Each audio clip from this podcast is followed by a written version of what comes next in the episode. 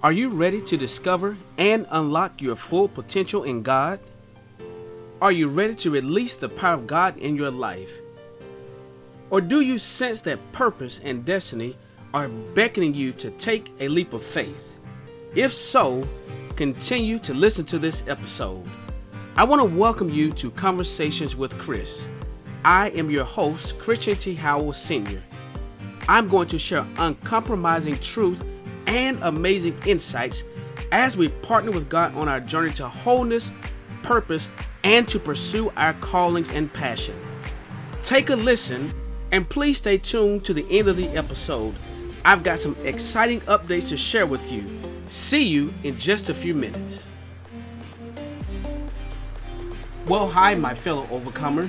Today we want to talk about who are you. Listen, we're not talking about what you do, what roles we have, what titles we have, what positions we have, who we're related to, or who we are even connected to. We want to start a dialogue about the real you. Who are you? When no one is looking, when no one is around, when, when you don't have to punch a clock, you don't have to perform, you're not being paid for it. We want to talk about getting to the core of the real you. Here's my reality, my friend. God always blesses the authentic you, not the person we have to pretend to be, not the person we have to uh, uh, uh, uh, come up with to make others happy or please others. God genuinely blesses you. Remember, you are fearfully and wonderfully made. You are a masterpiece. You are a work of art. You are absolutely amazing. And there's no need for you to be a copy or a clone of anyone else. There's nothing wrong with emulating other attributes, other styles, but we have to remain true to who we are. And one of the things that I have been learning more and more as I take this journey called life is that oftentimes believers are holding on to God for dear life, but in the midst of it, we start losing ourselves. Now, I'm not talking about uh, uh, negating sacrificial living, death to self, death to flesh. I'm not talking about that. I'm talking about genuinely loving God, but at the same time, we have identity crisis. We take on a title and we become the title instead of the person. And so we want to talk a, a, a, talk today and start a conversation about your identity. Now, let me start by defining what identity really is. What when we say identity, what are we talking about? What does it mean when we say identity? If you were to look in most modern dictionaries, you would find words such as identity is the distinguishing character or personality of an individual. It's the condition or the state of being the same with something or someone described. It's the qualities, the beliefs that make a particular person or group different from others. One of the other key definitions you would find would be it's the fact or condition of being exactly alike or sameness. Entered identity.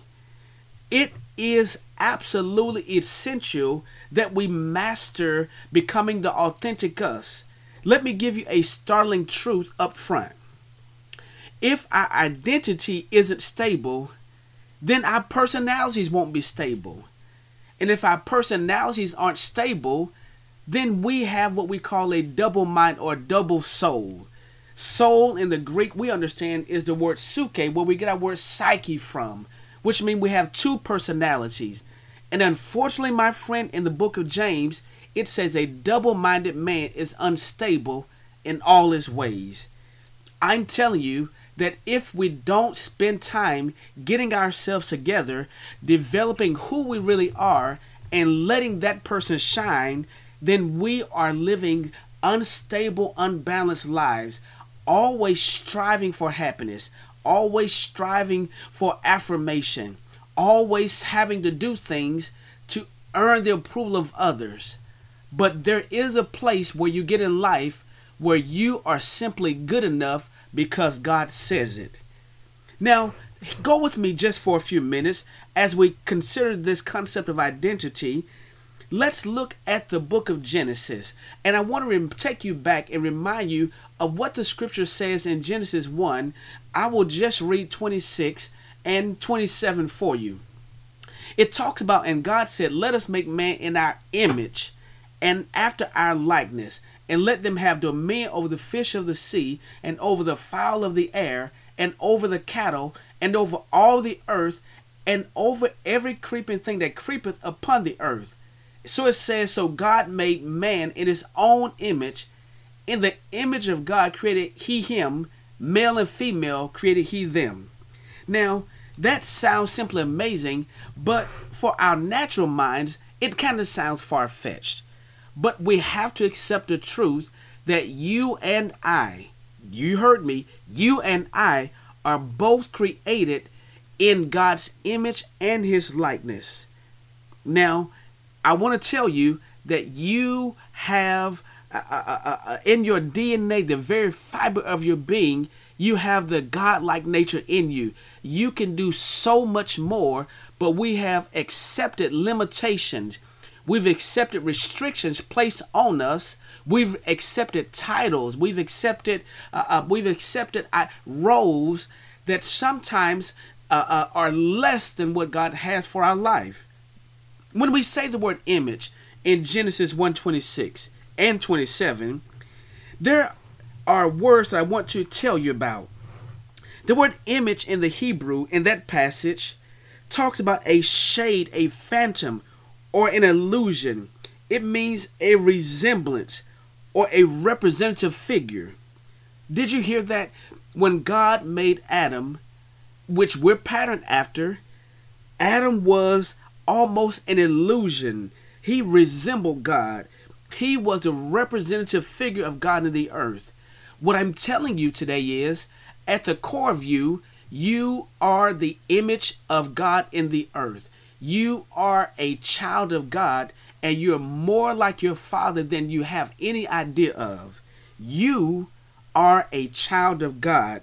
You are an illusion. When this world sees you, when the enemy sees you, when systems see you, they become threatened by the real you because it's the visible representation of God.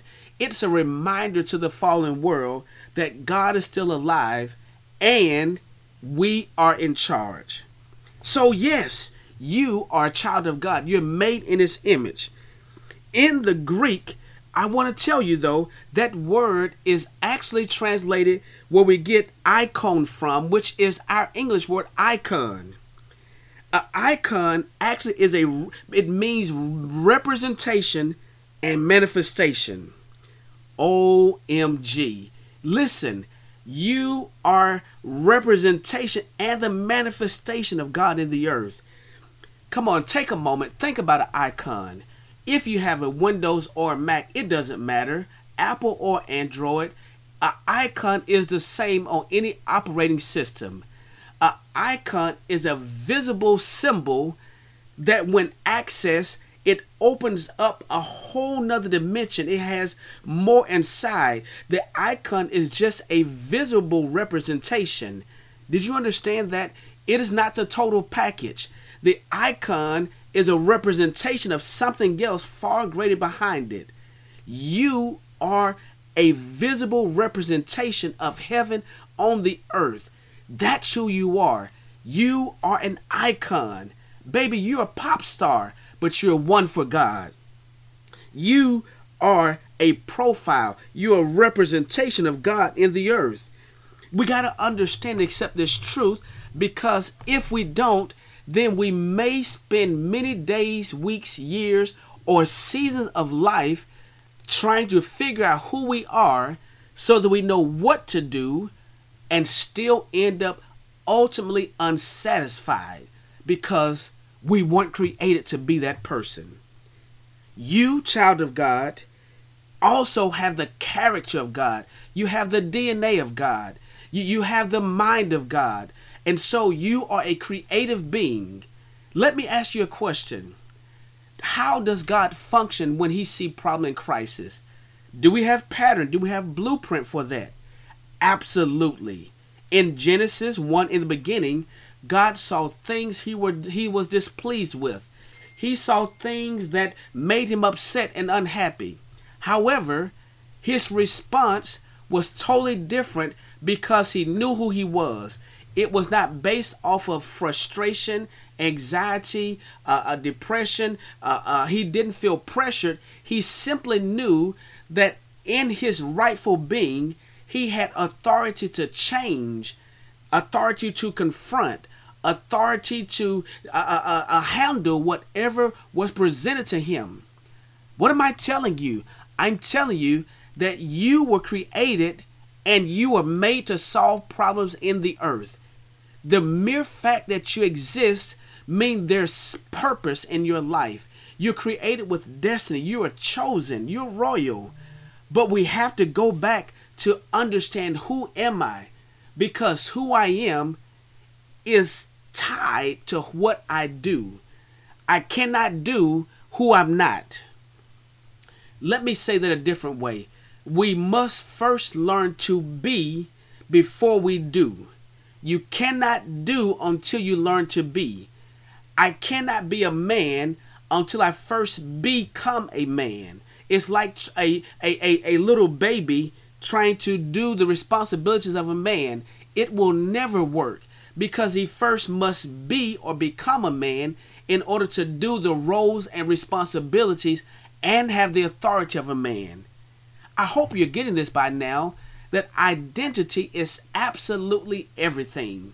It is the crux of the matter that the enemy wants you to take on every other nature, every other title. He wants you to assume every other role, position, or posture because he wants to say, You don't know who you are. There was a phrase we all used to say a uh, season ago Who's your daddy? You remember that? Everyone said, Who's your father? Who's your daddy? What we really were saying was, Where do you come from? What do you identify with? What's in your DNA? What what's your capacity? Because our bloodline tells us our potential. And so you may be born on the wrong side of the railroad tracks. You may be born in the wrong country. You may be born uh, uh, uh, with a different ethnicity, nationality, or gender. But the defining fact is you have been born again. You have been redeemed. You have been washed. And so now you're in the family of God, and God is your Father. You have the spirit of adoption by which you can say, Abba, Father. And so you're not limited based off of the genetics of your family, the, the wealth of your family, the geography of your family. Your new defining limitation is heaven. And you have a right to say, as it is in heaven, it shall be on earth in my life. Do you understand? You have the ability to live a spiritual life without limits. You're only limited by what you know. The Bible says over Hosea, we're destroyed for a lack of knowledge. And what I'm trying to desperately and passionately get to you today is that we've got to learn to know ourselves. It's even amazing that we can't love others properly because the Bible says, and I believe the Bible, that we love our neighbors as we love ourselves. I want to submit to you if we don't know ourselves or if we have allowed ourselves to take on false personalities or identities, then we can't love the real us. And unfortunately, it's almost impossible to properly and healthily value, esteem, and love others. Identity is absolutely everything. Many people are turning the corner on pandemics. We have been on lockdown. We've been we've been tired. We've grown for for uh, uh, fatigued, frustrated. Uh, um, we we we're ready. We, we, but we've had to do a lot of things. Let me give you a good example. Before you say no, I don't believe in this. Many Americans, and I'm sure around the world, we have multiple personalities. We just don't acknowledge it. Let me explain that you act and live one way at home. But then when we go to work, there's a different personal and professional persona. our demeanor changes, our attitude changes, what we wear changes, our language changes. It's all because there's a different cultural norm that we try to live up to and be accepted into. But then from church, which is personal, we go to work, was a pro- professional persona. Then we go to a church or a spiritual arena, and we have a total different appearance and persona or personality there. You get it. Unknowingly, we are not living authentic. We, you and me, I'm not just saying you, you and me, we have multiple personalities, and the problem is you sometimes forget, depending on where you are, which part of you needs to show up. And so at church, when you get angry, you sometimes respond uh, when when things happen at home, and and you oftentimes forget, and the language and temper of work shows up at home.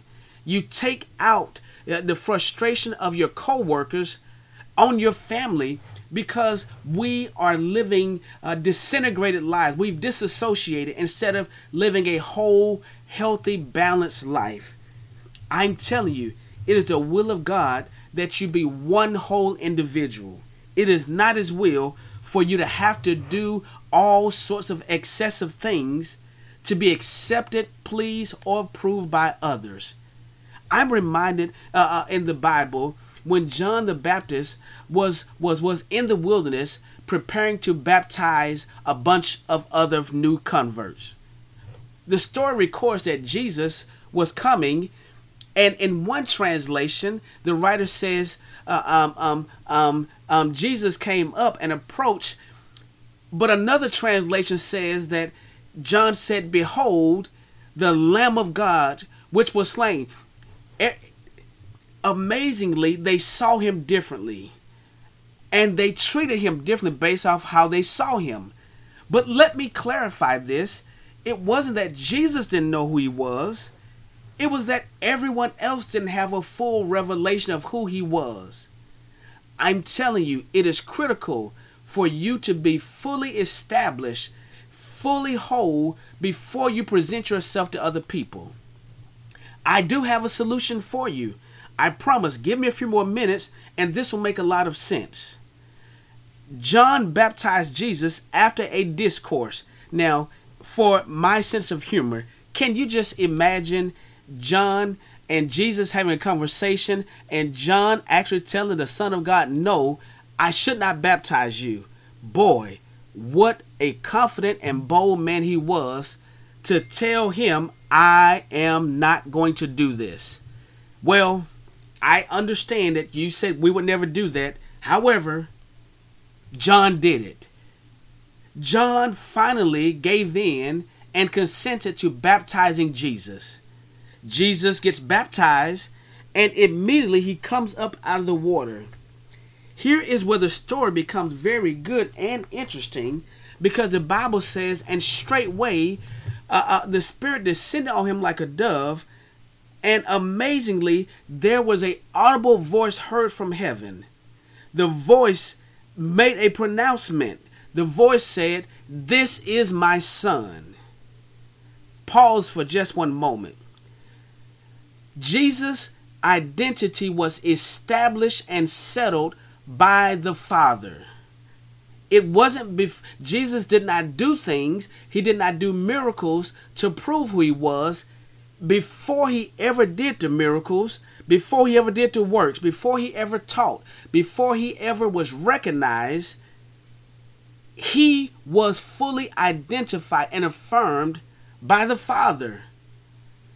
The Father said, This is my son. And because he had his identity established and settled, he went on to do great works. But he wasn't doing works to please people. He wasn't doing works to be accepted by people. He wasn't performing miracles. He wasn't working miracles because he needed a crowd or following. It was simply because it was what he was birthed out to do. His identity determined his assignment, it determined his purpose, it determined his destiny. And so, before we launch into this whole process and believers really start taking on trying to assume callings, giftings, titles, I think we ought to slow down and really make sure that we get a full understanding, a, a, a healthy a, unlocking, a healthy revelation. Take the journey of discovery and really understand who we are to God. You are a child of God. That's more than enough for God. You cannot please or impress Him. He loves us unconditionally just as we are. You can't do enough to make Him happy. You can't do enough to make Him sad. He loves you unconditionally and with an everlasting love. With that level of truth, with, with receiving that truth in your heart, it is more than enough to counter the effects of when people don't uh, uh, approve of what you do, they don't like what you do, they don't affirm who you are. You will always have the voice of your father telling you, You're my child, I'm approved, I am pleased. And in that same strength, we live out our life.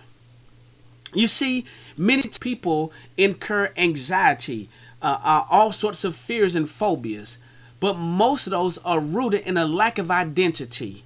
Let me explain that for a second.